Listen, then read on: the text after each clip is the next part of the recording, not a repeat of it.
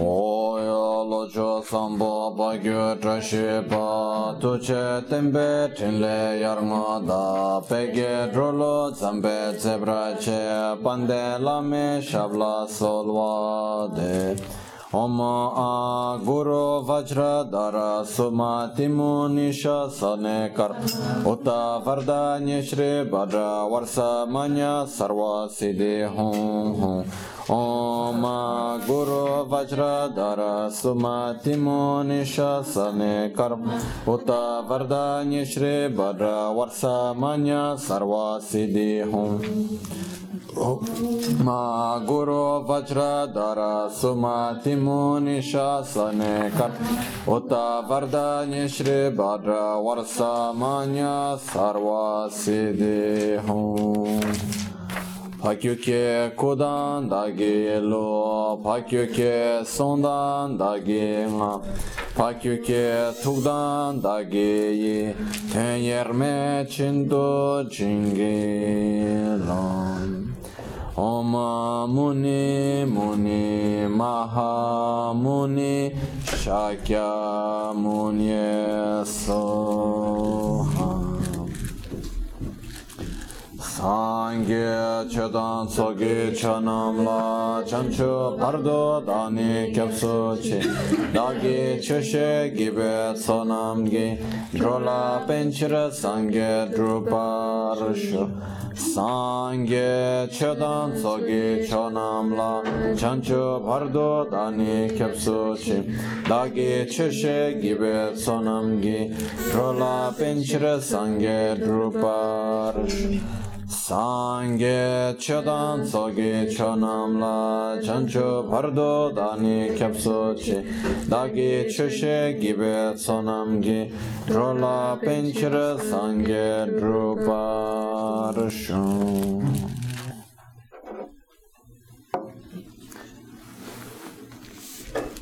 Nye dan kurti pangche shing, khetra tatu pangwar cha. Döba chungshi chokshe dang tindu. Let go of concerns for gaining of our respect and always renounce the desire of fame. With few ones remain content and repay any kindness you receive. Here it's bringing us an important thing um, which is especially connected to the spiritual practice, we should not do anything with the objective of gaining material benefits out of it. Or by material benefits, we also mean recognition, you know. If we do a practice, I can learn very well how to recite a prayer so that I can do the umza and everybody say, oh, look how good he is, you know. I can do that. Sorry, but I'm not practicing Dharma. okay i am just doing something for my own image.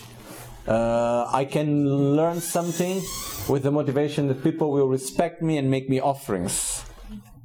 This is also not part of spiritual practice. I'm just i'm just using a spiritual mean method for a mundane reason. So whenever we do our practice we shouldn't use it for mundane reasons Il est dit ensuite dans le texte, comme euh, tout d'abord cela a été donné aux Tibétains, Renoncez aux gains et honneurs et abandonnez à jamais fatuité comme célébrité. Ayez des désirs modestes, sachez vous contenter de votre lot et rendez avec gratitude le bienfait. Euh, donc il s'agit ici là encore de points très importants en relation avec notre pratique du dharma. Euh, c'est-à-dire euh, lorsque nous pratiquons ce chemin spirituel, il est très important de pouvoir le faire non pas simplement dans le but d'obtenir certains avantages matériels ou autres avantages, euh, comme euh, par exemple obtenir une bonne réputation ou être loué. Euh, notamment, en étant capable de réciter des prières de manière parfaite, nous pouvons devenir un très bon récitant, obtenir même la place de Oudze, c'est-à-dire celui qui guide les chants, mais être loué pour cela, mais en vérité, dans ce cas, malheureusement, nous ne sommes pas un pratiquant du Dharma. Nous sommes capables de tenir ce rôle correctement, mais nous ne serons pas un bon pratiquant du dharma.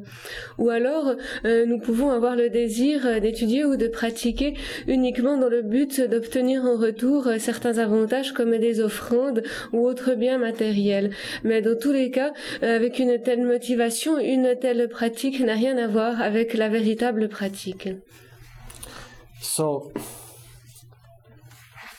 we may think, no, when do I use my practice for mundane reasons? No, I, I don't do that. But we need to be a little bit careful here because, you know, for example, if we could make one, how do you say in English, census? Census. Like a census survey of all the prayers that people make, okay? What's the percentage of prayers that we think that will be, oh, I need to be healthy, I have a better, need a better job, uh, I have, I need to pass on my exam, oh i like i like that person. I want to be with that person. I need to get my object of desire. And how many prayers are there where people say i like to develop renunciation. Please bless me. I need to develop more love and compassion. I need to eliminate my own anger and so and so on you know? So very often we use spiritual methods for mundane reasons Euh, donc, euh, il ne faudrait pas rechercher simplement ce chemin spirituel dans un but mondain. Et pourtant, nous pouvons essayer de regarder euh, lorsque nous faisons des prières et essayer de faire un recensement des buts envers lesquels ces prières sont récitées ou envers quoi elles sont adressées. Cela pourrait être puissais-je obtenir une bonne santé ou puissais-je obtenir tel ou tel poste de travail ou encore puissais-je obtenir telle ou telle situation ou j'aime beaucoup cette personne, puissais-je avoir une relation avec elle Et ainsi de suite. Euh, mais euh, ce genre de réflexion, euh, finalement, nous viennent assez fréquemment. Maintenant, si nous comptons le nombre de fois où nous prions en disant puissais-je développer le renoncement, puissais-je développer l'esprit d'éveil ou les, les, les, vues correctes, puissais-je développer la compassion, ce genre de réflexion finalement est beaucoup plus éparse. Et c'est là où il faut être attentif, de sorte que notre pratique du dharma ne doit pas servir euh, simplement pour un but mondain. So, it's not that we cannot pray for health, okay? That's not a problem. But that's like a positive side effect of our practice. We need to have health because then we can practice well also. No? But the point is that we shouldn't think that, oh, I need to meditate, I need to learn the Dharma, I need to do anything related to my own spiritual path as a method for mundane goals, which means gain fame and money and respect and these things. Euh, bien sûr, il n'est pas dit que nous ne devions absolument pas prier pour obtenir une bonne santé. Euh, cela fait aussi euh, partie de la pratique, mais il faut plutôt considérer ceci comme un effet secondaire positif. donc, pour pour que la pratique se déroule correctement, nous avons aussi besoin d'une bonne santé. Donc, la bonne santé aide à la bonne pratique. mais lorsque nous nous engageons dans des pratiques comme la méditation ou dans différentes autres activités ou pratiques en relation avec le dharma, nous ne devons pas le faire uniquement en ayant pour but principal euh, ce genre de motivation mondaine comme celui d'avoir une bonne santé. Euh, le but doit être différent. But also when it says here, no, uh, that we need to eliminate also the desire of fame. It's if we take it to our very daily life, it's also we need to eliminate, abandon the desire of recognition in the actions that we do. Because whenever we do something positive, if we do it with the wish of having a recognition, we will suffer as a consequence. Because it's quite mathematical the fact that someone will not recognize us, or the recognition that we will receive, it's not going to be as we expected. Okay? So whenever, whenever we do something good, just do it for the good you are doing and not because I need any recognition. Maybe we don't do for recognition, but we expect recognition. Okay? So even that we don't need. The best recognition is the possibility to do the action that we are doing. Euh, lorsque nous parlons ici euh, d'abandonner ce désir pour euh, les gains et les honneurs, cela signifie que nous devons aussi éliminer l'attachement envers la reconnaissance, en fait, envers le fait d'être reconnu par des autres personnes. donc, lorsque nous cultivons un chemin spirituel, par exemple, nous avons aussi toujours cette tendance d'être reconnu comme étant, par exemple, une bonne personne par les autres personnes. Et donc, c'est effectivement euh, quelque chose qu'il faudrait éviter. Nous ne devons pas pratiquer dans le but d'être reconnu euh, comme étant quelqu'un. Cette reconnaissance pourra venir, mais il ne faut pas euh, simplement se mettre à la pratique dans le but d'être reconnu. donc ça, c'est au contraire une chose que nous devrions éviter. It said that from all attachments, the most difficult to eliminate is the attachment to our own image. No? So even it said the story, like the story of a great meditator. He went to the cave. He's able to have no attachment to food and pleasures. He lived in a very very simple way. No attachment to material possessions. But when he goes down to the village, he's thinking, I am the great meditator.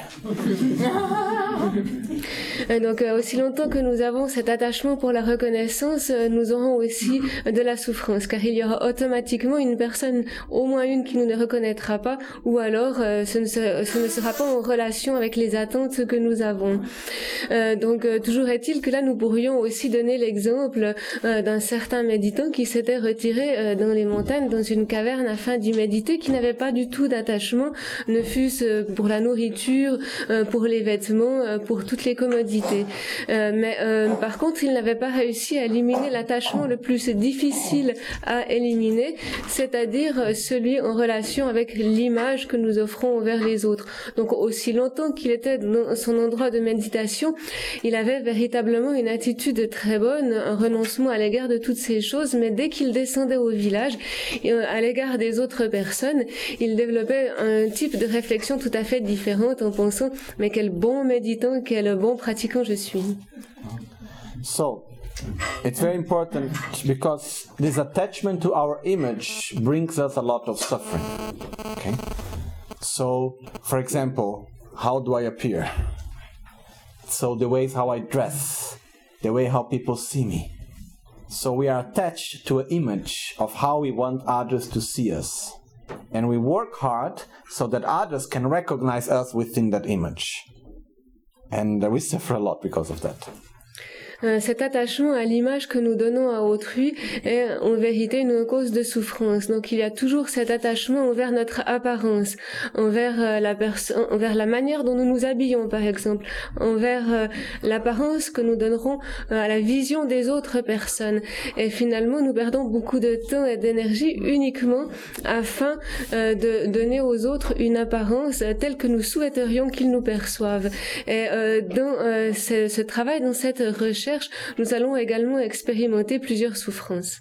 So just look within your own self and check how many things I do because I simply believe that's the right thing to do, and how many things I do because I want others to see something on me, no?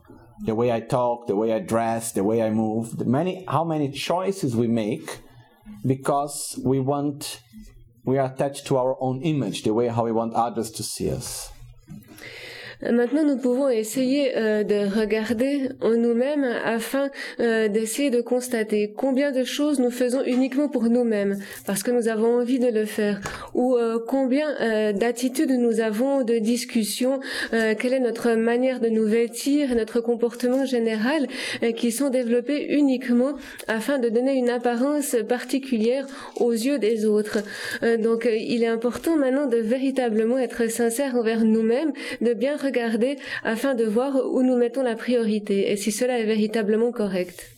So, abandon any type of attachment you have for respect, for recognition, for material gain, on, especially related to your spiritual path, and follow what you believe. Follow what you see as truth without worrying of what other people will think, of what other people will not think, of how they will treat you based on that.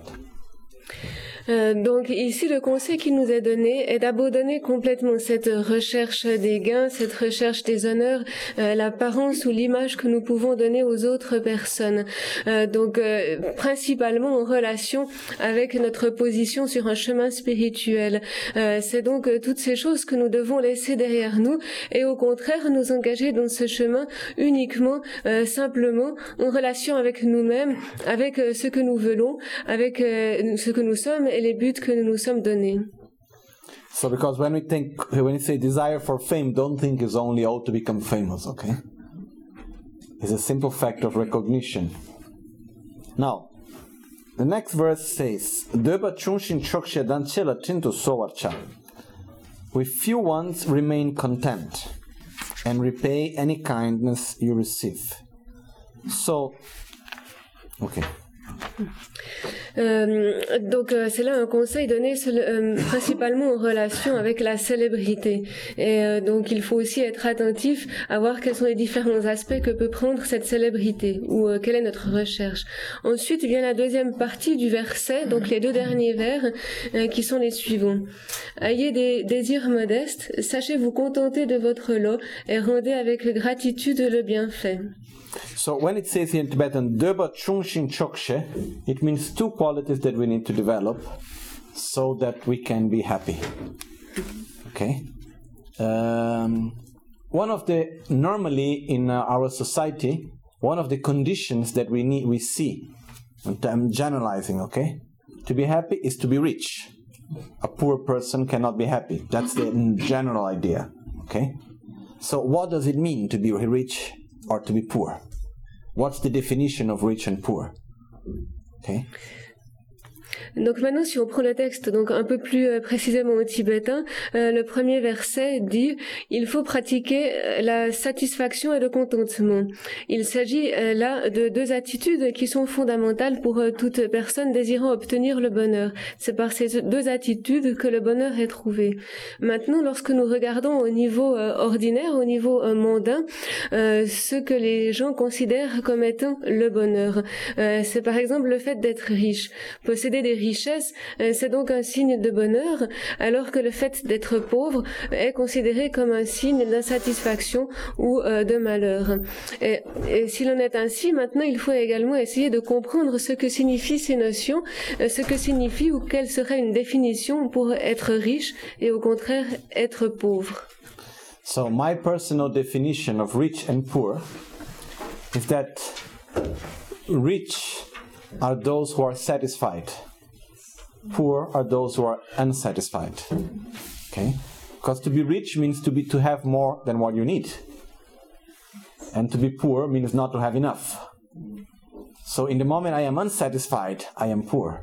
In the moment I am satisfied, I am rich. Euh, maintenant, une définition que voudrait donner ici le vénérable, toute simple d'après lui, euh, pour la richesse est être satisfait, la satisfaction. Et la pauvreté euh, serait l'insatisfaction. Effectivement, la richesse est un état dans lequel nous pensons avoir suffisamment, voire même en abondance de ce que nous souhaitons, de ce que nous avons besoin. Alors que la pauvreté est justement le manque de ce que nous souhaitons ou le manque de ce dont nous avons besoin. Euh, donc, le fait d'être satisfait ou la satisfaction correspondrait à la richesse, la pauvreté serait l'insatisfaction. So, uh, when we talk about if as we want to be happy and we need to be rich, we need to develop satisfaction. Okay? Ainsi, euh, comme nous désirons être euh, heureux, nous voulons aussi être riches, et pour cela, il faut donc euh, logiquement développer la satisfaction. What's the result of gaining the object of desire? Et maintenant, quel est le résultat euh, d'obtenir l'objet que nous souhaitons, ou l'objet du désir? Insatisfaction. C'est l'insatisfaction. Because I get it, then I need more. Then it's not enough. So that's where we go.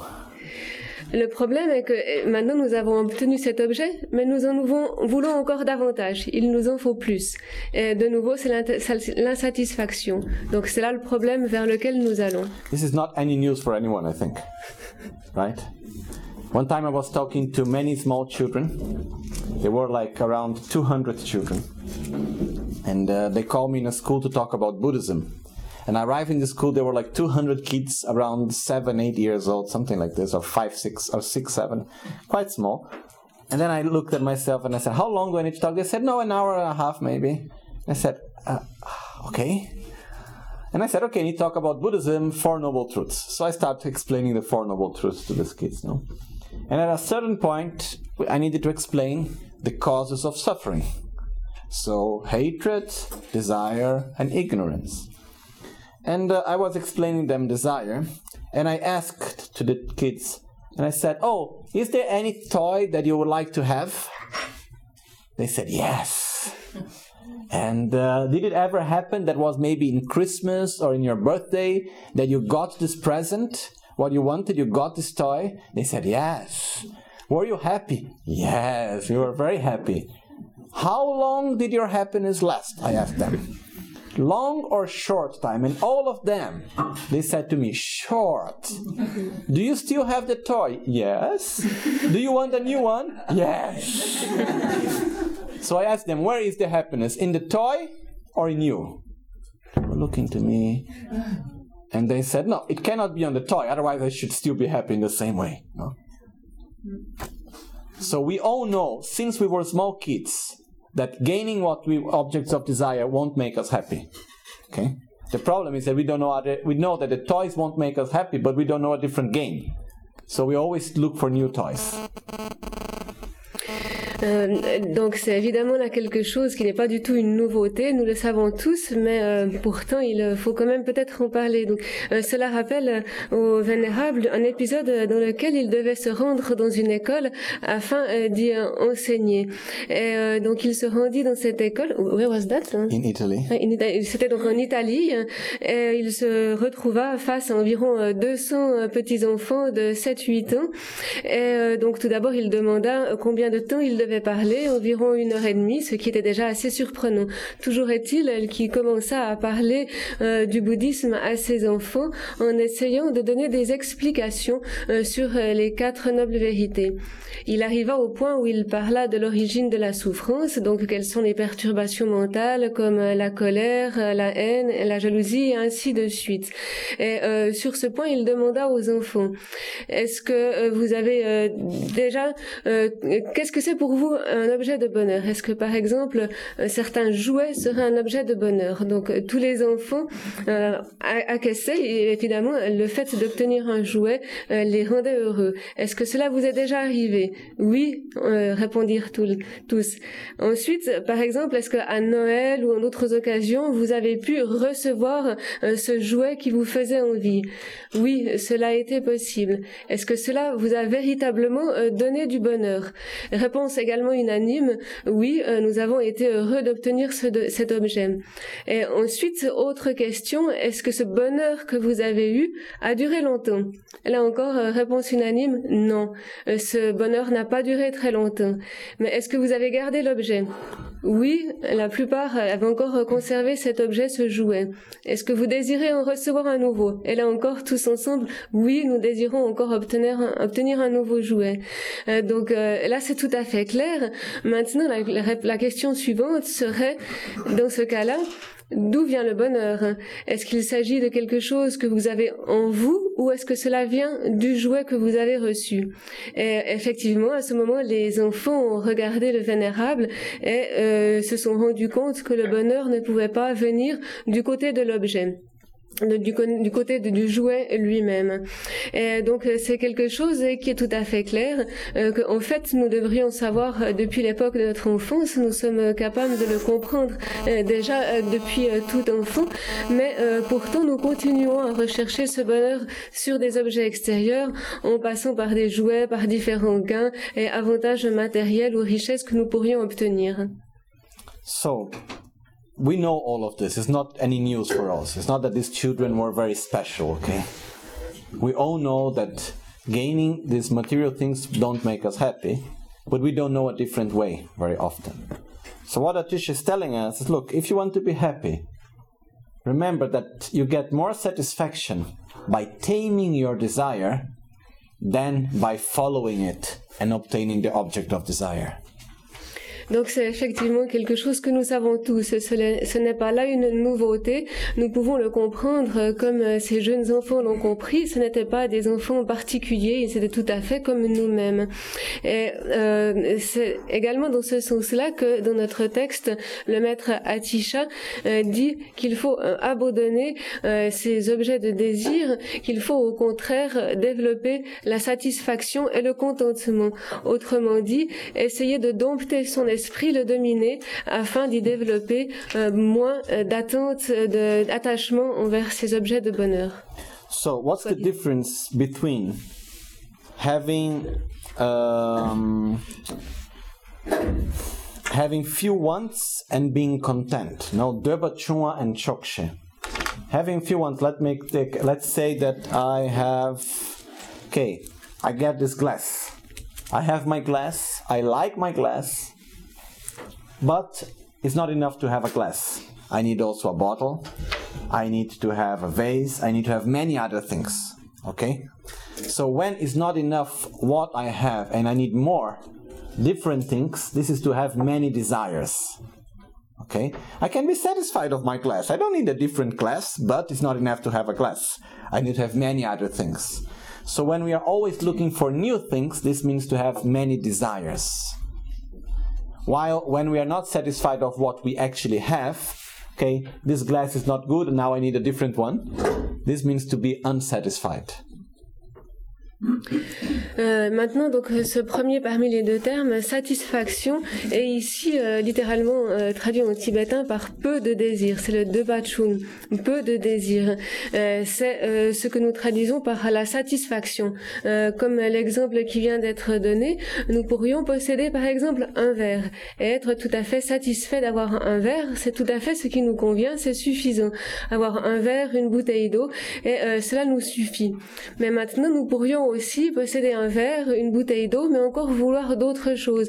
Avoir encore, euh, par exemple, d'autres possessions comme un vase, un pot, comme un deuxième verre et encore d'autres choses. Euh, simplement, posséder un verre et ne pas le trouver suffisamment bien pour nous, ne pas le trouver suffisant en soi et vouloir un autre verre, un verre meilleur, mieux, euh, plus intéressant. Et de cette manière, cela signifie que nous développons de nombreux désirs, ne pas simplement être satisfait par le peu de choses que nous avons, mais vouloir encore ceci et cela et d'autres choses, vouloir un second verre qui est mieux ou d'autres choses, c'est donc développer davantage de euh, désir et autrement dit manquer de satisfaction, donc se sentir insatisfait. So, for the point is that the less I project my happiness in what cannot sustain it, the more happy I can be. Cela signifie, autrement dit, que euh, le moins nous projetons euh, de bonheur sur ces autres objets que nous ne pouvons peut-être pas rassasier, euh, le plus nous ressentirons de satisfaction et de bonheur et de contentement. But we should never be satisfied and we should have a lot of desire for our own spiritual path. Donc vis-à-vis The love I have is not enough. I need more patience. Okay, we need always to have more and more. Donc vis-à-vis de ces objets extérieurs, c'est là effectivement euh, la bonne attitude à développer, euh, cette satisfaction. En ce qui concerne par contre euh, le chemin spirituel, c'est juste l'inverse. Nous n'avons jamais assez de ces qualités. je n'ai jamais assez d'amour, je n'ai jamais assez de compassion. Donc là, il faut effectivement essayer de développer encore toutes ces qualités sans jamais se sentir satisfait. When we want something so much, when we have desire for something, is it a good feeling or a bad feeling? Euh, lorsque nous avons du désir, des sensations euh, agréables ou du désir euh, pour l'obtention de quelque chose, est-ce qu'il s'agit, selon vous, d'une sensation ou d'un désir positif ou négatif? No,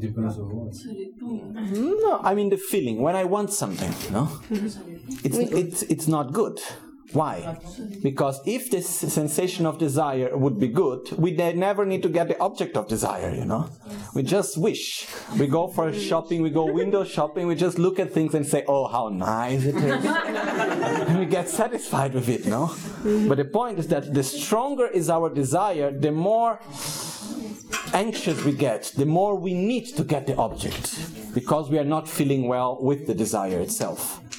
The, the good feeling we have is the expectation to get the object, which makes us to feel little well. No? En fait, là, si nous parlons juste de la sensation elle-même, de, de, de, ce désir d'obtenir quelque chose, en soi, c'est une sensation qui n'est pas agréable. Car euh, si elle était agréable, alors il nous suffirait simplement d'avoir cette sensation, ce désir d'obtenir quelque chose. Et euh, vu que c'est déjà agréable en soi, euh, nous n'essayerions pas par tous les moyens d'obtenir la chose. Par exemple, étant euh, dans, en ville, en face des magasins, avec toutes ces belles vitrines et tous les objets à acheter, simplement de regarder ce qui se trouve à l'intérieur et de trouver cela agréable serait tout à fait suffisant. Nous aurions cette euh, sensation euh, d'attachement pour euh, ces objets euh, qui, si elle était positive, serait donc suffisante. Nous ne ferions pas l'effort, par exemple, de rentrer dans le magasin pour essayer d'obtenir ces objets. Rien que le fait de désirer l'obtenir serait en soi suffisant pour nous donner le bonheur. En fait, donc ce n'est pas le cas car cette sensation n'est pas du tout agréable. Au contraire, le plus nous développons euh, de cet attachement ou du désir d'obtenir cet objet, euh, le plus nous développons aussi euh, d'insatisfaction, de, mécontentement ou euh, d'angoisse vis-à-vis de l'idée de ne pas l'obtenir, ainsi de suite. Euh, donc maintenant, ce qui peut nous paraître agréable, c'est l'espoir d'obtenir cet objet. Aussi longtemps que nous sommes sous l'influence de cet espoir d'obtenir l'objet, effectivement, une certaine sensation agréable euh, peut venir et nous pouvons nous sentir à quelque part euh, satisfaits ou contents. Cela vient uniquement de cet espoir d'obtenir l'objet et non pas du désir lui-même de l'obtenir. In other words, there is a saying in Tibetan which says Deba Trungya. Trung means to survey. Is to survey desire. Okay? It's something that we do a lot and it's very harmful to us. if we if we try to make ourselves happy by constantly trying to satisfy our desire we will be very unhappy okay instead if we are able to tame our desire in a simple way but we can put in a simple form which is before going for something like for example buying something we make the question i want it or i need it okay if the answer is I simply want, it's no. If I need, for a good reason, yes. There's nothing wrong on having it. But I must not have things just because I want. Euh, donc euh, il y a aussi à ce propos un dicton tibétain qui dit de patung, autrement dit, euh, peut-être on pourrait traduire par servir ses désirs, c'est-à-dire être toujours en train d'essayer de remplir les attentes que nous avons vis-à-vis -vis des objets de désir ou d'attachement extérieur. donc c'est là en fait un comportement qui nous mène à plusieurs types d'erreurs. Il faudrait essayer d'éviter cela, par exemple, en développant certains types de raisonnement, euh, notamment lorsque nous sommes euh, devant cette fameuse vitrine dans un magasin. Euh, ce que nous avons tendance à faire lorsque quelque chose nous plaît, c'est aussitôt nous précipiter à l'intérieur dans le but de pouvoir l'acquérir, l'acheter.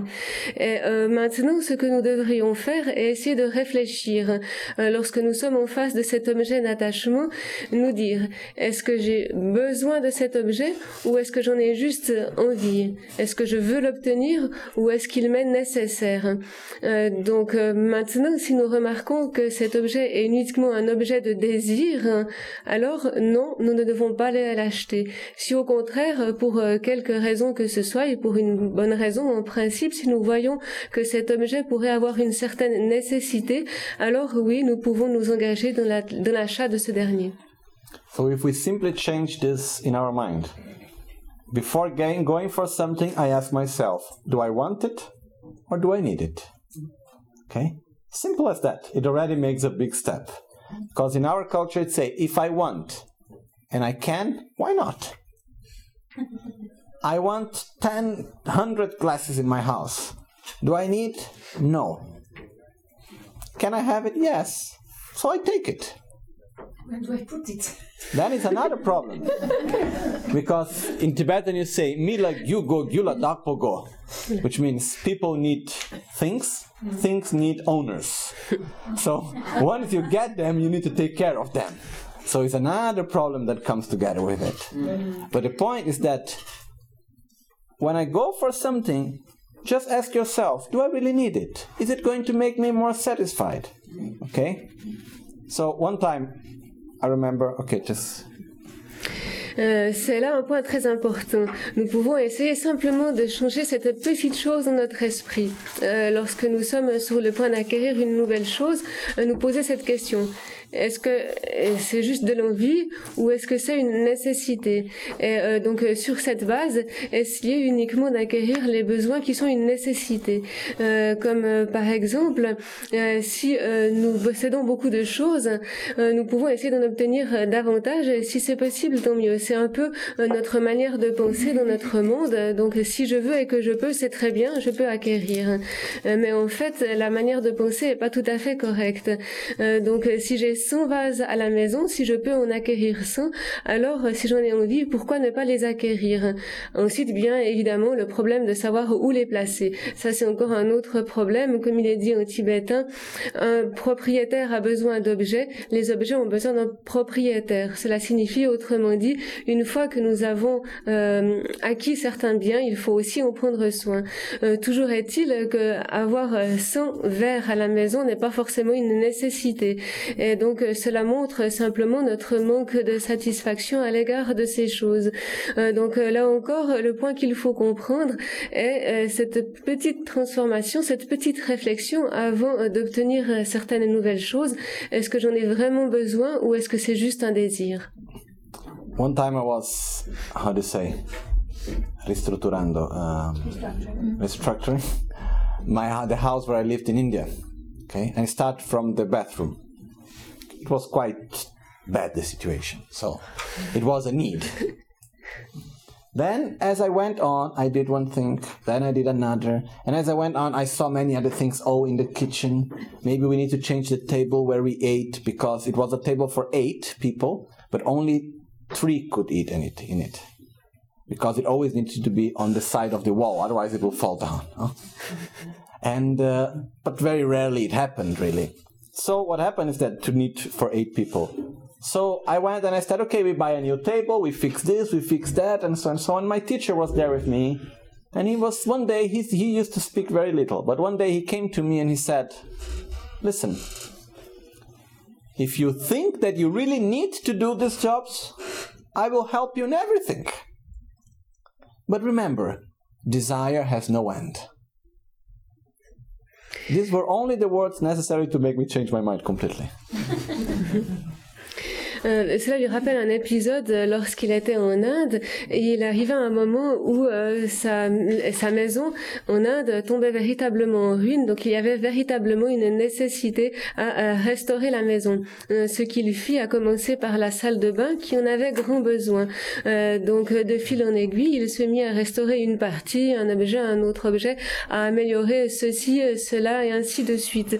Il passa ensuite à la cuisine où là aussi il y avait certaines choses à renouveler, et notamment un problème en ce qui concernait la table de la cuisine qui était prévue pour huit personnes, mais qui en fait ne pouvait en accueillir que trois, euh, car euh, cette table devait être placée dans un coin, sinon elle s'écroulait. Euh, donc là encore, le vénérable pensa qu'il était peut-être nécessaire de trouver une nouvelle table qui pourrait être disponible pour huit personnes, bien qu'en vérité, rarement huit personnes étaient là à table.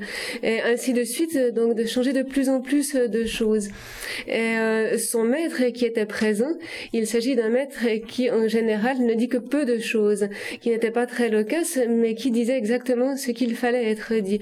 Donc à cette occasion, euh, son maître lui parla et euh, lui dit si véritablement tu penses que les choses que tu entreprends ici sont nécessaires, alors je t'aiderai dans tout ce que tu désires. Mais rappelle-toi d'une chose, le désir n'a pas de limite.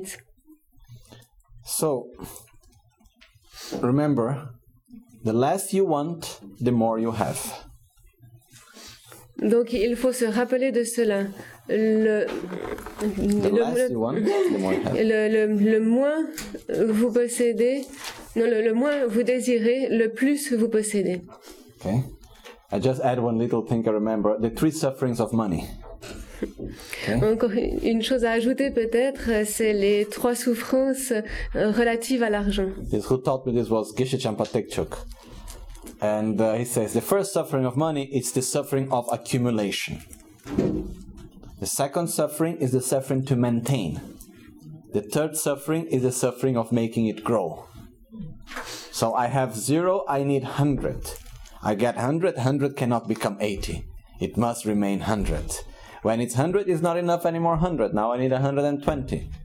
If I am simply satisfied with something, I can have much better life actually.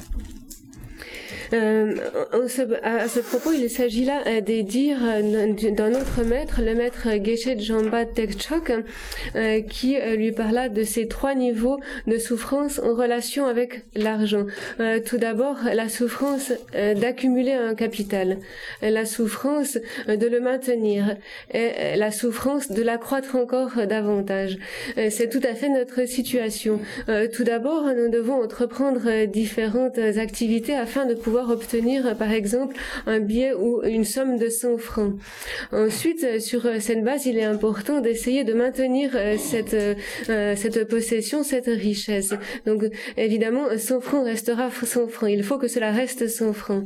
Mais maintenant, nous avons aussi besoin de l'accroître, ou nous croyons avoir besoin de l'accroître, afin de faire en sorte que ces 100 francs deviennent 100, euh, 120 ou encore davantage. Donc finalement, nous ne sommes jamais satisfaits avec ce que nous possédons. Okay. Chela tindu sovarcha. And repay any kindness you receive. This is a very important point. Actually, all points are important here. But it's the fact that we need to be grateful for what we receive. We need to recognize the value on what we receive. This is important for us to be able to give by because in the moment I give value for what I receive, I use it in the best way. I take care of it. Euh, Vient ensuite le dernier verset ici, euh, c'est-à-dire euh, rappelle-toi ou donne en retour euh, la, euh, bienfa- le- le- les bienfaits que tu as reçus.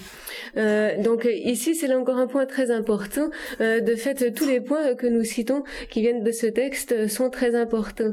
Dans notre cas, il s'agit de se rappeler euh, euh, d'être reconnaissant de toute la bienveillance que nous avons reçue. Euh, donc, considérer la bienveillance de ce que nous avons reçu d'autres personnes et également considérer la valeur de tout ce que nous avons reçu des autres personnes. C'est là un point particulièrement important de fait que lorsque nous comprenons la valeur de ce que nous avons reçu, nous allons en prendre également en retour particulièrement soin. So, if we do not recognize the kindness of others, we feel lonely. We feel no one cares about me, no one is taking care of me. There is no one on who can I can rely. Nobody gives me anything. But if we really start looking around and seeing how much we actually receive from others, it's so much. And uh, actually, if we are not able to recognize the kindness to have of our parents, of our friends, of the people who are in our daily life around us, we will never be able to recognize the kindness of our guru, which is very important also. Why? Because in the moment I recognize the kindness of what that you have towards me, it means that I recognize the value, the preciousness of what you are giving me. And at that point, it means I give the right importance to put that into practice, to use it. Otherwise, you know, it's just, okay, that's not important, I just put it somewhere and I forget about it. Euh, ce point est donc particulièrement important, donc euh, reconnaître toute la bienveillance ou la bonté que nous avons reçue euh, d'autres personnes. Euh, c'est là un point que nous devons développer. Euh, Nous pourrions au contraire de cela penser que nous sommes toujours tout seuls, tout ce que nous faisons, nous le faisons seuls, nous ne recevons absolument rien des autres, nous ne, bénéficions pas de l'aide d'autrui, il ne nous apporte rien, Euh, donc nous faisons tout tout seuls euh, sans avoir le soutien ou l'aide des autres êtres. En fait, cette manière de penser est incorrecte. Euh, si nous ouvrons un peu notre point de vue, euh, nous arrivons à comprendre euh, quelles sont toutes les relations que nous avons avec notre environnement, avec toutes les personnes autour de nous, et quels sont les énormes bienfaits et les énormes services que nous retirons des autres personnes. donc, c'est là un fait, nous recevons constamment beaucoup de la part des autres personnes. De cette manière, nous pouvons comprendre la bonté de ces êtres à notre égard et comprendre quelle est la valeur de l'échange que nous avons avec eux. Euh, tout d'abord, il faut reconnaître euh, cette bienveillance ou ce que nous recevons des autres êtres et aussi de notre propre, de nos propres parents. Euh, sur cette base, nous arriverons aussi à comprendre tout ce que nous recevons et l'importance de ce que nous recevons de la part du maître spirituel, qui est là encore un autre point important. il a dit qu'il est important de se souvenir et de réaliser la valeur de ce que nous recevons des autres êtres. Car une fois que nous aurons véritablement compris euh, toute cette valeur des choses que nous avons reçues, nous arriverons aussi automatiquement à en prendre soin, à pouvoir en tirer euh, l'essence, à donc pouvoir faire en sorte que cette relation devienne la plus bénéfique possible. So don't take things for granted. Rejoice about what you have. Respect those who give what you have. and at the same time repay the kindness of what you have received. Autrement, nous risquons simplement de mettre, par exemple, certains objets que nous aurions reçus d'autres êtres dans un coin euh, sans faire attention et de ne plus y penser. Euh, donc, au contraire de cela, il faut, il faut toujours être conscient euh, de ce que nous recevons des autres personnes, de la valeur de ce que nous recevons des autres personnes, le respecter et non pas simplement le tenir pour être comme étant acquis sans y porter la moindre attention. Ok. So, chamda ninja gomcha shin chanchu semni tembarcha. Cultivate loving kindness and compassion and make your bodhicitta stable. Um, when it says cultivate, it means first of all, we all have the potential of love and compassion. There is none of us that do not have any love or compassion within us. But we need to cultivate it, we need to take care of it, we need to make it grow. Il est dit euh, dans euh, le verset suivant, dans la première moitié, méditez ou euh, cultivez l'amour et la compassion et affermissez en vous l'esprit d'éveil. donc ici, il est dit très clairement cultiver, c'est-à-dire développer la bonté aimante et la compassion. Et ces deux qualités sont des qualités que nous avons tous. Nous avons tous le potentiel pour développer la bonté aimante ou la compassion. Donc ici, il est véritablement clairement dit euh, que ces deux qualités doivent être développées, donc cultivées, euh, de sorte que nous puissions les développer. So, you know, in Buddhism, very often we talk, may all beings have happiness and its causes. We're always talking about the importance of developing love and compassion. But how can we cultivate it and where shall we start to do it? Il est souvent dit dans les prières euh, bouddhistes, euh, puissent tous les êtres trouver le bonheur et les causes du bonheur. Donc euh, c'est là une prière qui se fait régulièrement, qui met en avant cette attitude de la bonté aimante, ainsi d'ailleurs que la compassion. Oui, mais maintenant, quel est le point de départ pour développer ces attitudes ou quelles sont les méthodes, comment faire pour développer la bonté et la compassion? So it's very easy to say, may all beings have happiness and its causes, and then I have my list of exceptions. That's very easy, okay? To love someone that is far away, I don't need to see, I have a very gen- general idea. That's simple. That's not true love. Euh, bien sûr, il est toujours facile de dire ou de prier puissent tous les êtres trouver le bonheur et les causes du bonheur. Mais quand même, il faut ajouter sa propre liste de personnes vis-à-vis desquelles nous ne voulons pas le bonheur. Évidemment, c'est complètement erroné. C'est d'ailleurs très facile d'un autre côté de prier puissent tous les êtres trouver le bonheur si nous imaginons de manière un peu abstraite un nombre de personnes très éloignées de nous-mêmes qui n'ont absolument aucune relation avec nous-mêmes eux-mêmes, donc peu importe ce qu'ils font, euh, pour ces êtres, euh, ce serait très bien qu'ils trouvent le bonheur. Donc évidemment, c'est quand même un peu facile de prier uniquement dans ce cas de figure. So we need to start to practice, to train ourselves in compassion and love with those that are near to us. Okay? Who are these people that are near to us? Our family, our friends, the people who we work with, the people to whom we have helped but have not been have treated us badly, people that we don't like, so-called enemies. These are the people with whom we should start practicing love and compassion. Euh, maintenant, euh, le développement de cette bonté aimante et de la compassion euh, doit partir de ce qui est proche de nous.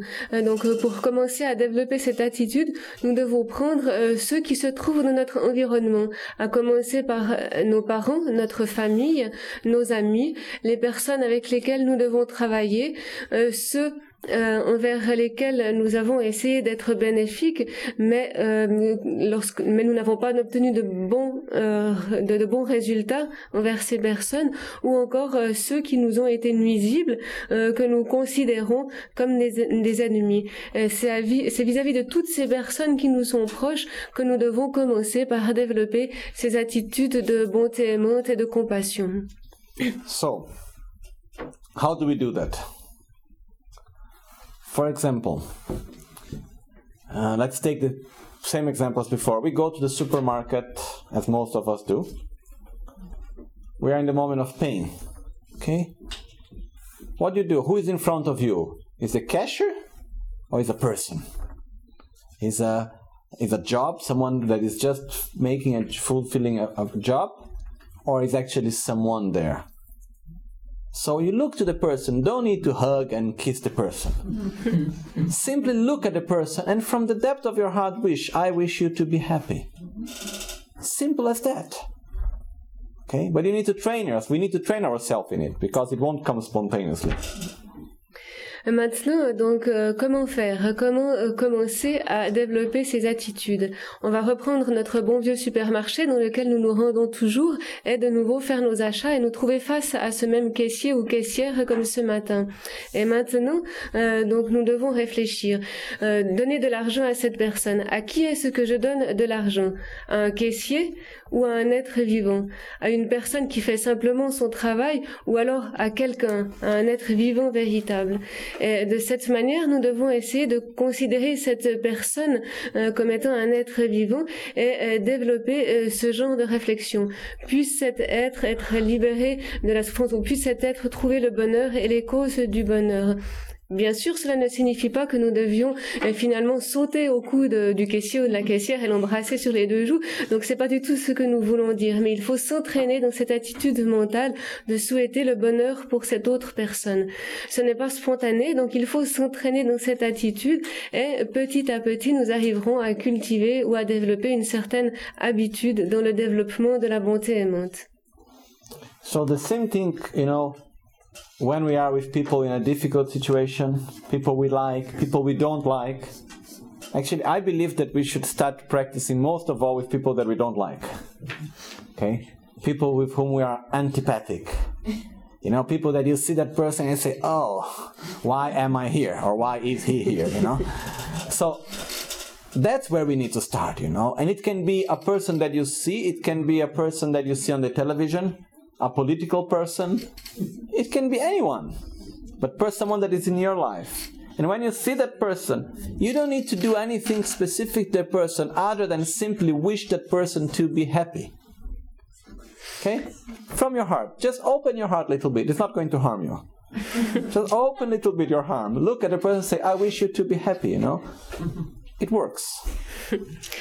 Euh, donc, euh, il faut commencer par euh, ces personnes qui se trouvent dans notre entourage, quelles qu'elles soient. Nous pensons parfois qu'il est nécessaire de commencer par une personne que nous n'aimons pas. cela n'est pas forcément le cas. Par exemple, une personne que nous considérions avec antipathie, le simple fait de voir cette personne provoquerait des réflexions plutôt mitigées dans notre esprit, par exemple, mais qu'est-ce que je fais là? Ou alors, pourquoi il est là, celui-là? Enfin, Ce genre de réflexion qui n'est pas du tout dans la bonne direction. Donc euh, ce qu'il faudrait au contraire, euh, c'est euh, simplement euh, considérer cette personne ou n'importe quelle autre personne. Il peut s'agir d'une personne que nous voyons à la télévision, un homme politique, un présentateur, n'importe, et euh, se servir de cette personne afin de développer euh, des réflexions euh, pensant euh, puisse-t-il euh, ou puisse-t-elle posséder le bonheur, euh, puisse-t-elle avoir ou il les causes du bonheur. Euh, Simplement cette ouverture de l'esprit. C'est aussi simple que ça, considérer une personne que nous avons dans l'entourage et développer ce genre de réflexion ou d'attitude. Il faut simplement essayer de se lancer, ouvrir un peu son cœur. Nous n'allons pas du tout être malheureux, cela ne va pas nous faire mal, c'est aussi simple que ça, juste le désir que l'autre soit heureux.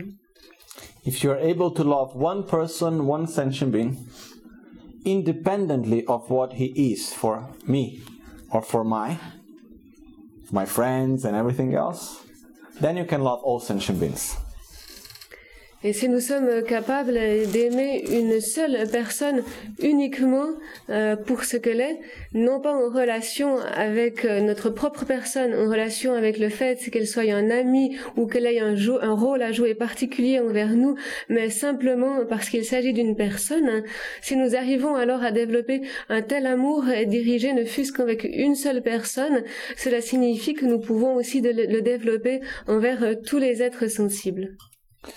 The point here also is that it says cultivate. The word in Tibetan used for cultivate is gom. Gom is also the word used for meditate, which means familiarize yourself. Because the more I love, the more I will be able to love. So, but we need to train ourselves in it. It's not going to come like, okay, you wake up one day and you are a Buddha. It won't happen, you know, I'm sorry. So, we need to work on it. We need, you need to develop love every day, starting from the small actions. You know, with the people just by you, every people you see every day, when you go to work, when you go into the bus, you know, just open your heart to people with love and wish them not to suffer when you see anyone suffering. Develop compassion. Simple as that. Donc ici, le mot qui est utilisé, euh, c'est le mot cultiver. Cultiver la bonté aimante et, la compassion. En tibétain, il s'agit du terme gom qui est aussi utilisé pour la méditation, c'est-à-dire euh, familiariser son esprit avec euh, cet objet qui est actuellement euh, la bonté aimante et la compassion. Euh, donc c'est effectivement tout ce travail de familiarisation que nous devons effectuer à l'égard de toutes les personnes qui peuvent se trouver autour de nous. Souhaiter que ces autres personnes puissent trouver le bonheur, qu'il s'agisse des personnes avec que- lesquelles nous travaillons, qu'il s'agisse des personnes que nous rencontrons simplement dans le bus, peu importe. Euh, Le but est de euh, simplement réussir à méditer, donc euh, à familiariser notre esprit avec ces différentes attitudes. C'est là effectivement un travail de méditation. Ce n'est pas quelque chose qui survient spontanément comme cela du jour au lendemain. Par exemple, comme si un matin nous allions soudainement nous réveiller en étant Bouddha. Malheureusement, cela ne fonctionne pas de cette manière. Il faut au contraire travailler son esprit afin de pouvoir euh, graduellement le familiariser avec de telles attitudes. Donc euh, simplement, il s'agit euh, d'ouvrir son cœur, de simplement lorsque nous voyons une autre personne souhaiter que cette dernière puisse trouver le bonheur et aussi espérer qu'elle puisse être séparée de la souffrance. So, when we develop love and compassion, we are going to have a problem. Okay? Which is the following I love you. I want you to be happy. I don't want you to suffer. How can I help you? Okay?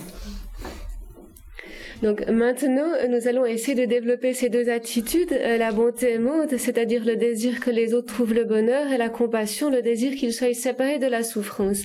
En essayant de développer ces deux attitudes, nous allons nous trouver face à un problème. Euh, donc nous pensons, euh, j'aime cette personne, je t'aime, je souhaite ton bonheur, je ne souhaite pas que tu souffres. Mais maintenant, comment faire pour véritablement aider l'autre personne? Luckily, if something is a problem, means there is a solution. Otherwise, it's not a problem. Okay?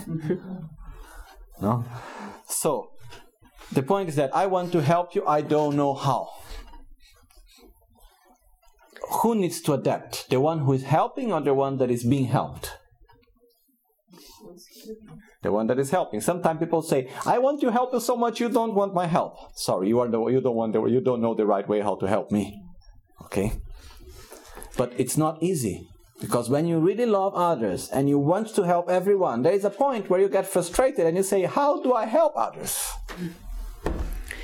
Euh, maintenant, donc euh, c'est un problème dans le sens euh, que c'est un problème à résoudre. Donc il y a effectivement quand même une solution pour ce problème. toujours est-il que nous nous retrouvons face à différentes personnes. Nous désirons leur donner le bonheur, éviter leur souffrance, éviter que ces derniers trouvent leur souffrance. Mais maintenant, comment faire? Nous ne savons peut-être pas comment faire. Est-ce que c'est nous qui devons nous adapter à l'autre personne ou est-ce que c'est l'autre personne qui doit s'adapter à nous? On pourrait par exemple exemple, accuser l'autre personne en lui disant j'aimerais vraiment t'aider, mais en fait tu ne me suis pas du tout, tu suis pas mes conseils. Donc là, évidemment, c'est un peu incorrect. Euh, D'accord, je ne suis pas tes conseils, mais en fait tu n'agis pas véritablement dans le sens qui pourrait m'aider. Euh, donc il faut aussi que nous-mêmes soyons capables de nous adapter à l'autre personne, euh, c'est-à-dire euh, savoir nous-mêmes comment il faut agir pour véritablement aider cette autre personne. Ce n'est pas facile. Uh, so we get to this point where we say, I want to help everyone, I don't know how, and the only solution I have, the only way I have to solve this problem, actually, to be able to help others, is to develop myself. Because I find my own limits. I want to help you, but I don't know how because with the conditions that I have, with the qualities that I have, it's simply not enough.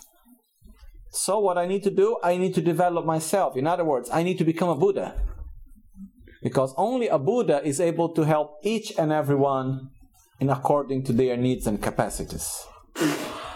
Which means I need to develop my qualities to their maximum potential. I need to develop wisdom.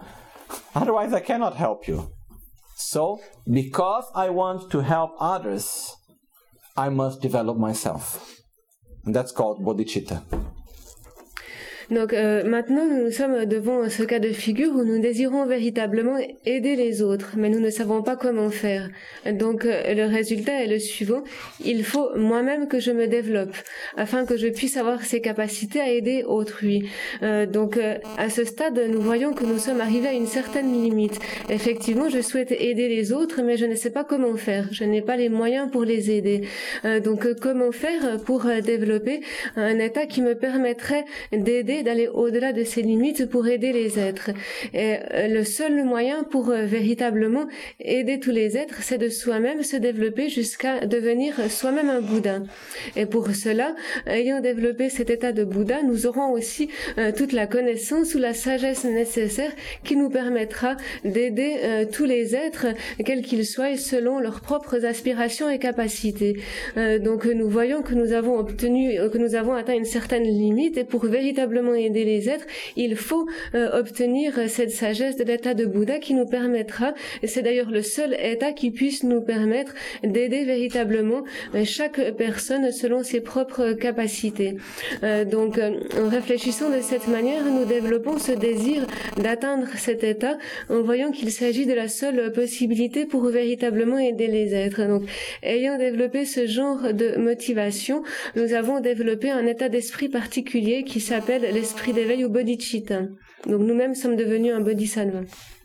So, this is like when it says cultivate loving kindness and compassion, which is the basis to develop our own qualities. And uh, so it's these two wishes. I love you. I wish you to be happy. I have compassion for you. I wish you to be free from suffering. And because of that, I need to develop myself. Because the way I am, I cannot really help you deeply. So, because of that, we get to a state in which when I am taking care of myself, I am doing something for others. When I'm doing something for others, I am taking care of myself, I'm doing something for myself. So, it's a point where we take away the difference between one and another because whenever I'm acting for others, I'm acting for myself. Whenever I'm acting for myself, I'm acting for others. It's important to reach this balance. Donc euh, maintenant nous en sommes arrivés à ce stade où nous désirons euh, développer euh, cette euh, cette bonté aimante, donc donner le bonheur aux autres et, développer également la compassion, le désir que les autres soient libérés de la souffrance. Ces deux attitudes sont une base euh, pour euh, le développement de nos propres autres qualités. Et euh, maintenant, donc si nous voulons véritablement aider les autres, il faut nous-mêmes nous développer, Euh, comprendre qu'actuellement nous n'avons pas euh, les moyens d'aider les autres. Euh, je t'aime, je souhaite euh, ton bonheur, mais je ne suis pas capable actuellement de te le procurer. Donc nous allons rechercher nous-mêmes à développer des états supérieurs afin de pouvoir avoir ces capacités euh, à aider les autres. Donc c'est avec cette attitude que nous allons nous engager dans notre propre amélioration, dans le propre développement de nos capacités, en comprenant que dans, avec cette motivation, lorsque nous faisons quelque chose pour nous-mêmes, nous le faisons aussi pour le bien d'autrui. Et lorsque nous agissons pour le bien d'autrui, euh, finalement, cela signifie aussi que nous le faisons pour nous-mêmes.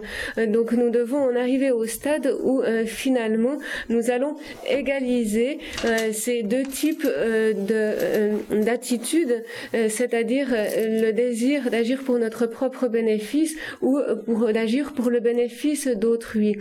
Donc nous allons agir pour nous dans le but d'ab- d'obtenir un bénéfice pour autrui. Et lorsque nous agissons pour autrui, nous remarquons que c'est bon pour nous aussi. Euh, donc euh, finalement, nous devons arriver à égaliser complètement euh, ces différentes attitudes. Okay. It's important also that when we say bodhicitta or enlightenment, we shouldn't see it as something abstract or impossible to reach. Okay. Something that is there, we can develop. And um I have some difficulty in English or in Italian, whatever language that is not Tibetan in this case. Because when, for example, we say bodhicitta, chanchub gisem, the word bodhi, which means enlightenment, in Tibetan is called Chanchup, and it has the same meaning as the word Sangye, which is Buddha. And uh, it's divided into two parts, Chang and Chup, or Sang and Ge. And the meaning of these two words, it's Sang means to purify, to eliminate, Ge means to develop. So it's not something so abstract, it means eliminate completely all your defilements and develop your qualities to their maximum potential. That's what we mean by enlightenment. Maintenant, il faut bien comprendre que cette attitude d'esprit que nous avons appelée l'esprit d'éveil ou bodhicitta en sanskrit, aussi bien que l'état d'illumination, ne sont pas des choses inaccessibles. Au contraire, ce sont des qualités de l'esprit que nous pouvons développer. C'est quelque chose d'accessible. Euh, maintenant, pour parler de ces termes, euh, quand il s'agit de parler, que ce soit en anglais ou dans d'autres langues, s'il ne s'agit pas du tibétain, euh, pour le vénérable, cela lui paraît très difficile. Euh, donc euh, le terme l'esprit d'éveil, c'est-à-dire bodhicitta, euh, ou alors euh, en tibétain, euh, cette première partie du terme euh, bod ou Jonshum en tibétain représente aussi l'éveil. C'est ce que l'on traduit par l'éveil. Donc c'est synonyme finalement de Bouddha. Donc en tibétain, Bouddha se dit par exemple Sangye. Et aussi bien dans le terme Sangye que dans le terme Jangchub, il y a deux parties. Aussi bien d'ailleurs dans le terme sanskrit. Nous avons deux parties. Le premier, Jang ou Sang ou Bod, signifie euh, le, le fait d'éliminer. Donc la purification, c'est-à-dire l'élimination de tous les facteurs négatifs qui sont complètement déracinés. Alors que la deuxième partie du terme, euh, Jum ou Gye ou Da, représente l'épanouissement, euh, c'est-à-dire euh, l'ouverture ou l'épanouissement de toutes les qualités de l'esprit qui sont amenées à perfection. Okay. But we call it enlightenment, which doesn't bring all that meaning together, no? Or we say Buddha. It would be strange for us to say, Oh, I pay homage to the one who eliminated all the defilements and developed his qualities to their maximum potential. it would be a little bit long, no? So we simply say Buddha. But the actual meaning is that. Euh, Maintenant, effectivement, lorsqu'on tra- traduit par exemple en français, cela donne euh, l'illuminé ou euh, l'éveillé. Enfin, il y a quelques synonymes, mais aucun ne peut rendre tous les sens du terme sanskrit ou tibétain. Euh, si, donc il est beaucoup plus facile de parler simplement de Bouddha. Euh, cela comprend euh, tous les aspects uniquement en deux syllabes. Euh, donc il est beaucoup plus facile, par exemple, dans les prières, de dire je me prosterne devant le Bouddha. On pourrait aussi euh, dire je me prosterne devant celui qui a complètement purifié tous les obstacles et les interférences et devant celui qui a amené à perfection toutes les potentialités positives. On peut aussi dire ça, mais c'est quand même un peu long. So, Migechuni Pangchashin Tatu Teba Tembarchan. For us to be able to do that, we need to eliminate the actions that are harmful to us and cultivate the positive ones. Okay? So when we talk about the harmful actions, here we go to avoid the ten unwholesome actions and let your faith be strong, be forever strong. Okay, we're not going to go into details now about the 10 unwholesome actions, but it means that first of all, we need to be careful the way how we use our body, our speech, and our mind. Okay? This is the first thing, not to let our body, speech, and mind be used in a way to harm others. This is the basic commitment. Euh, maintenant vient la seconde partie de ce verset dans lequel il est dit Abstenez-vous des dix non-vertus et continuellement affermissez votre foi. Donc euh, là maintenant nous avons développé la bonne motivation d'atteindre l'éveil pour le bien d'autrui. Maintenant pour, pour euh, développer justement ce but que nous nous sommes fixés, ce qu'il faut avant tout c'est abandonner tous les actes négatifs et pratiquer au contraire les actes vertueux à commencer par la foi. Donc raffermir cette foi comme elle n'a jamais été stabilisée auparavant. Maintenant en ce qui concerne ces actions négatives, il y a par exemple cette série de dix actions négatives ou non vertueuses. Nous n'allons pas expliquer en détail quelles sont ces dix actions négatives. Euh, ce qu'il est important de savoir, euh, c'est qu'il y a différents euh, actes nuisibles, donc pour autrui, qui peuvent être effectués soit par la parole, par le corps, par la parole ou par l'esprit. Et donc, général, nous devons nous abstenir complètement de tout type d'actes, d'actions négatives. Um, how different would, would we be now? We don't, without learning anything new, but just following what we know is right to do and abandoning what we know is wrong to do. Without needing to learn anything new, if we just use the knowledge we know, how much could we do? Mm. Maintenant, que pouvons-nous faire euh, Donc, euh, sans avoir, euh, par exemple, de grandes connaissances dans les enseignements, simplement en abandonnant tout ce qui nous paraît nuisible pour autrui et en pratiquant au mieux ce qui peut nous apparaître porter un bénéfice à autrui, simplement par une telle pratique, sans avoir de grandes connaissances sous-jacentes, que pouvons-nous déjà accomplir par cela? But why we don't do? Because not enough faith. Donc, effectivement, nous pouvons euh, obtenir euh, de très grands résultats uniquement par cette pratique. Et pourquoi est-ce qu'on ne le fait pas? Parce que nous n'avons pas suffisamment de foi. Faith in what? Faith in the result, faith in the path, and faith in ourselves. Nous manquons de foi en quoi? Euh, Foi dans le résultat euh, que nous souhaitons obtenir, euh, foi dans le chemin à parcourir pour y arriver, et nous manquons également de foi vis-à-vis de nous-mêmes.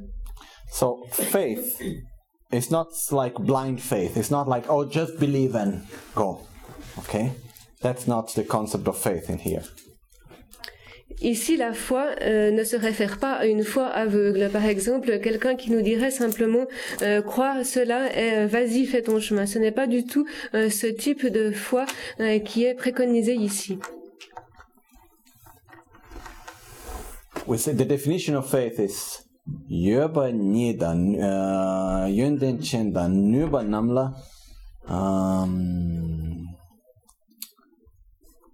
Forgot the next second part. Anyhow, the meaning is the definition of faith is like to believe, okay, on the existence, on the characteristics, and on the qualities, which means like the actions and the qualities of something.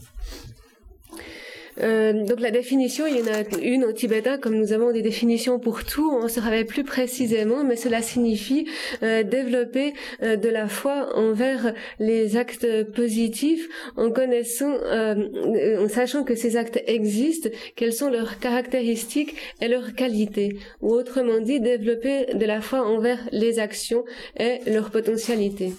For example, I have faith in water. Why? I believe water exists. I believe in the qualities of water. In this case, the water it's clean, it's cold, it has many qualities. And I believe in the actions of water. It can take away my thirst, it can clean myself, and can have many different qualities in this sense also. So this means I have faith in water. And because I have faith in water, when I am thirsty, I go to look for water. Euh, par exemple, euh, nous pouvons dire j'ai foi en cette eau. Euh, donc cela signifie que nous avons foi en l'eau. Tout d'abord, nous croyons que cette, eau existe. Nous avons foi en le fait qu'elle existe. Ensuite, nous avons foi envers les qualités que possède cette eau. Le fait d'être pur, le fait d'être un liquide frais, et ainsi de suite. Ensuite, nous c'est la foi envers les qualités ou les caractéristiques de l'eau. Et nous avons aussi foi envers les résultats, c'est-à-dire euh, les actions euh, que procurera ou les résultats que procurera cette eau. Le fait qu'elle puisse étancher notre soif, qu'elle puisse nous purifier ou encore en d'autres attributs. Et du fait que nous avons foi envers ces différents aspects qui tournent autour de l'eau, nous pouvons dire que nous avons foi en l'eau. So, abandon your negative actions. We don't need to go into details now about the negative actions. Just it's enough to start abandoning what you know is wrong. Mm-hmm. Okay? And to do that, have faith in the result where you want to reach. Have faith in your own path. Have faith in your spiritual guide. Have faith in your own capability of following that path. Have faith in your own practice. Then you get the result. Donc euh, maintenant, c'est tout à fait clair. Ce qu'il faut ici, c'est simplement éliminer toutes les actions négatives. Nous n'allons pas rentrer dans les détails pour expliquer euh, ce qu'est une action négative. Il suffit simplement ici euh, d'éviter tout ce qui nous paraît, selon notre propre jugement, nuisible pour autrui ou nous-mêmes. Euh, c'est là déjà très simple à pratiquer à notre niveau. Et d'autre part, nous devons aussi stabiliser et raffermir notre propre foi constamment, c'est-à-dire notre foi dans l'objectif que nous nous sommes fixés, notre foi dans le chemin que nous devons parcourir pour y arriver, notre foi dans l'aide que nous recevons de notre ami spirituel, notre foi également envers nos propres capacités à atteindre le but escompté, et également notre foi dans la pratique que nous mettons en activité euh, pour atteindre le but. So, faith is very, it's not only important, it's essential. Because if I don't believe in something, I'm never going to do anything to get it. Okay? So the strongest is my belief, the strongest is going to be my effort to realize it. So we need to have we need to cultivate. It's not something that comes spontaneously. The faith on our own objective, which is liberation from samsara, we can call it whatever we like, which means it's really to eliminate the causes of my own sufferings in this way, help others. But it's very important, remember to have faith in your own potential to reach enlightenment. Euh, ce point concernant le développement de la foi est important. C'est non seulement important, euh, c'est même là un point essentiel. Euh, car lorsque nous n'avons pas foi, lorsque nous ne croyons pas pouvoir obtenir quelque chose, alors nous n'allons pas mettre beaucoup d'efforts dans les activités pour l'obtenir. Au contraire, le plus nous avons de foi ou de certitude envers l'accomplissement de quelque chose, le plus nous allons mettre d'énergie dans nos efforts pour l'obtenir Donc euh, là aussi, quel que soit le but que nous nous sommes fixés, euh, qu'il s'agisse de l'obtention de la libération des souffrances ou quelque autre but, le plus nous pouvons mettre de foi dans l'obtention de ce but, le plus nous arriverons aussi à le pratiquer et euh, donc finalement obtenir euh, le résultat. Et euh, à ce point, il est également important de pouvoir développer une certaine confiance envers nos propres capacités pour atteindre le résultat. So remember, you can do it. I can do it. We can all do it. We just need to do it.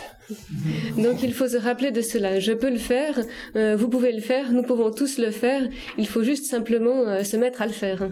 Okay. Okay.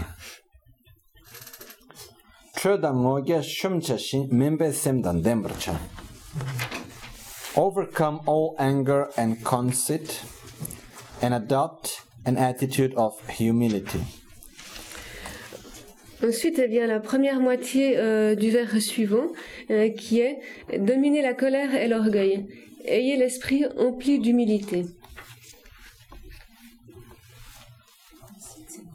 It said, never talk about anger to someone who is angry. Never meditate on anger while you're angry. Why? Il est dit, il ne faut jamais parler de la colère à une personne qui est en colère. Il ne faut jamais méditer sur la colère lorsque nous sommes en colère. Pourquoi donc? Because we are always right when we're angry.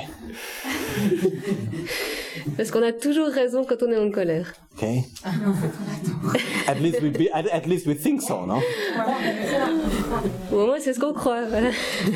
So what happened is that at the moment of anger there is not much we can do. But the point is that we need to fight against our own anger. We need to how to say overcome it. It's not something like the cult to cultivate love and compassion is soft. Okay? To overcome anger, we need to be a little bit hard on ourselves. En fait, il n'y a pas grand-chose à faire euh, sur le coup de la colère. Ce qu'il faut, c'est essayer de dominer cette colère, de la surmonter. Et euh, pour cela, il faut peut-être des moyens un peu plus forts. Lorsque nous parlons du développement euh, de la bonté aimante, de la compassion, il s'agit d'une approche plus douce. Par contre, lorsqu'il s'agit de combattre la colère, là, il s'agit d'une approche qui doit être beaucoup plus énergique. Actually, it's one of the worst uh, actions that we can do anger. So just try to imagine the definition of anger it's the wish that others may suffer. You know? What? When we have anger, you want the other to suffer. It's quite terrible. La colère est en fait une des pires choses qui euh, pourraient survenir. Euh, c'est euh, là une des pires potentialités négatives. Et, euh, en ce qui concerne la colère, il y a aussi une définition très simple, c'est le désir que les autres souffrent. C'est là une définition très courte que tout le monde peut comprendre, et c'est là quelque chose de vraiment terrible. There is a difference between being nervous and being angry, okay? I can get nervous because I try to express my own, uh, how to say, an ability to deal with a situation or something. And the other thing is to be angry when I wish the other one to suffer. I, I act in a violent way, or even not, but I act in a way so that you may suffer. It's quite different. Maintenant, il y a là une grande différence entre la colère et la simple nervosité. La nervosité peut être simplement une expression, par exemple, d'une incapacité à réagir correctement dans une situation particulière, à agir euh, en relation avec un fait précis. En ce qui concerne la colère, c'est autre chose, qu'elle se manifeste extérieurement ou non. Il s'agit, que ce soit par des moyens violents ou non violents, il s'agit toujours d'une action qui est perpétrée dans le but euh, de faire souffrir une tierce personne. Okay, so we can talk for hours about anger, but now we make a short break. Okay? And uh, then we come back.